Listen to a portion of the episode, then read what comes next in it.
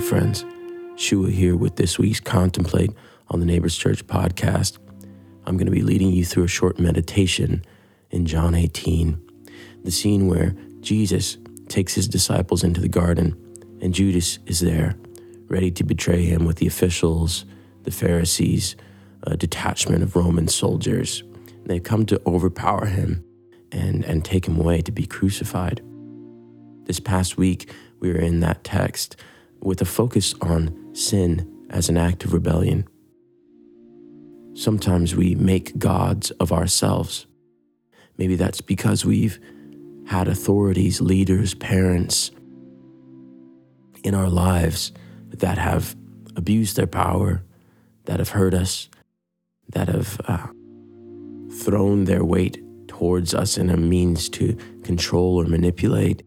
And our defense mechanism as humans, as, as creatures, is to uh, actually do the same thing, is to throw our own weight around. It's like uh, when you, you see an animal. Actually, two weeks ago, we talked about uh, sin as a beast to be tamed.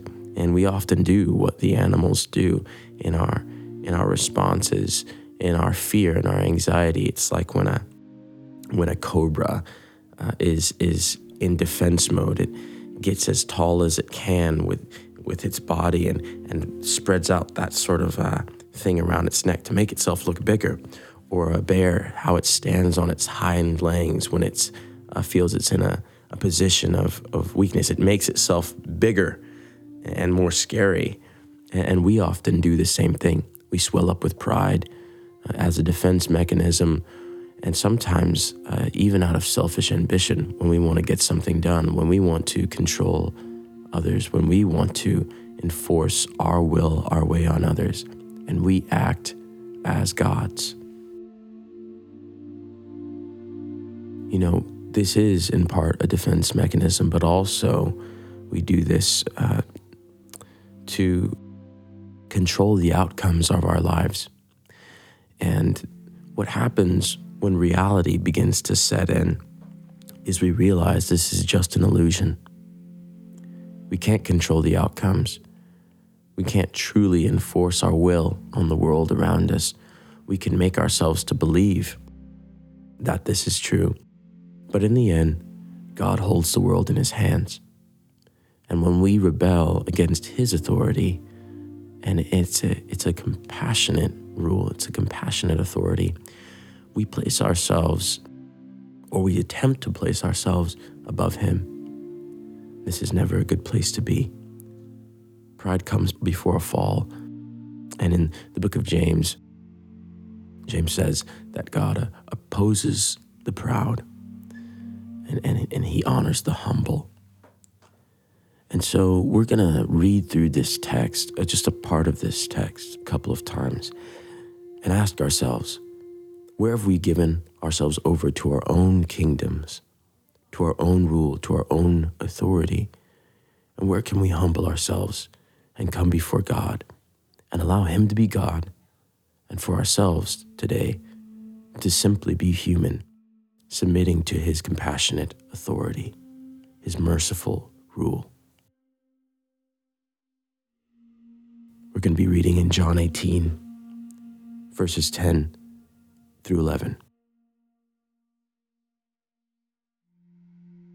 Then Simon Peter, who had a sword, drew it and struck the high priest's servant, cutting off his right ear.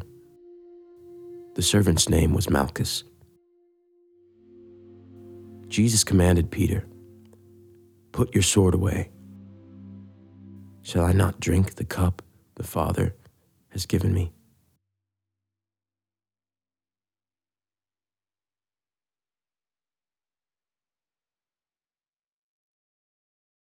In this moment in the garden, there are so many different powers sort of floating around in the air.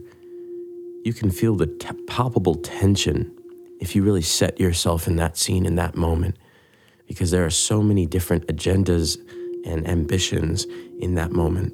The soldiers and the power of their weapons, Judas and his selfish ambition the Pharisees and their false honor, thinking they were doing the right thing, but they've set their own rules, their own standards for what the right thing is.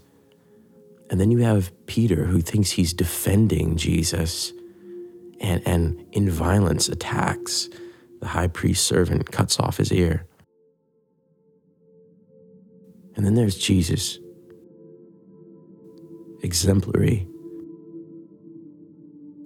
You know, in that moment, he probably could have called a, his own detachment of soldiers, of angels, to come and just wipe, wipe, wipe everyone out. He's, he's the most powerful figure there, and he doesn't exercise it by force. Instead, he lays down his life. He says, Shall I not drink the cup the Father has given me? Or he's saying, Should I not submit to the will of my Father here and lay down my life? It was the purpose for which he was there, to lay down his life. Peter, in fear, you know, and in so many situations we were saying, Oh, Peter, you're a hero defending your teacher, the one you love. But Jesus, in that moment, doesn't see it that way. He says, Put your sword away. Shall I not drink the cup the Father has given me? Let's read this again. Then Simon Peter, who had a sword, drew it and struck the high priest's servant, cutting off his right ear. The servant's name was Malchus. Jesus then commanded Peter, Put your sword away. Shall I not drink the cup the Father has given me?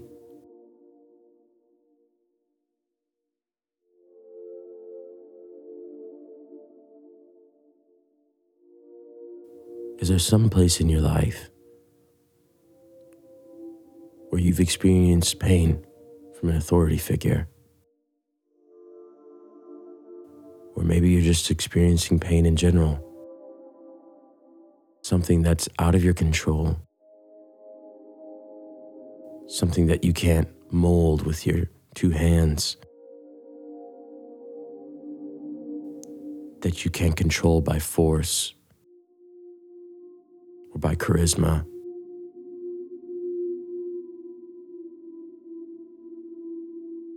Can you take that thing today and submit it to God? In trust that His rule is compassionate, that He sees you with eyes of mercy, with eyes of love, that He is unlike any authority, rule, teacher, parent, pastor that you've ever had.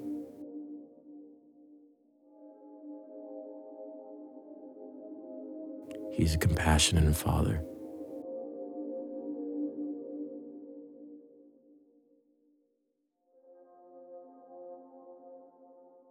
Let's read the text one more time.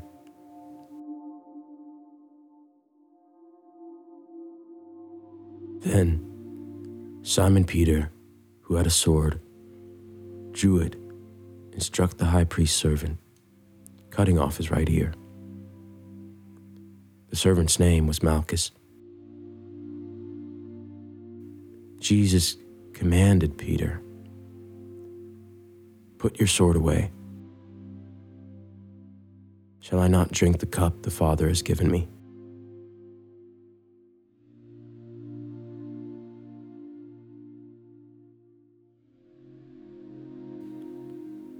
What sword are you carrying today? To lash out against those that have done you perceived hurt. Or maybe something inanimate, something that has driven you to the brink of anger or fear.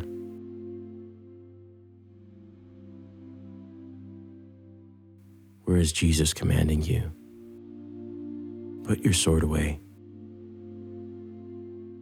That He might do a work of healing in your heart, a work of restoration, that He might be able to show you what it looks like to go and die to your own ambitions, to your own kingdom, to your fear, to your anxiety, and to be resurrected in Him, in obedience to His love, to His justice, to His mercy, to His compassion.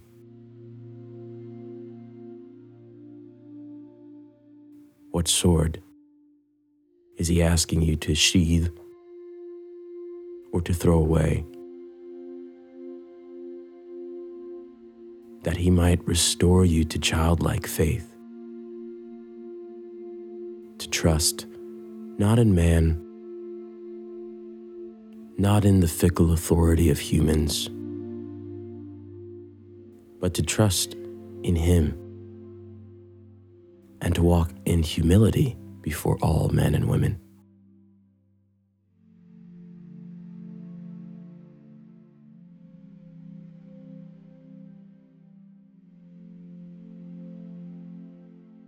Father, we ask today that you would be our King, our true authority. Give us today, by your Spirit, the ability to bow before you. Restore us to childlike faith that we might walk in humility, in love, and that we might trust you. Grace and peace to you, friends. This uh, Wednesday, or whatever day you're listening to it, I pray that this sinks into your soul. Continue to have this conversation with the Spirit about authority, maybe the pain points that are there, and the restorative work He's doing in you today. Shalom, friends.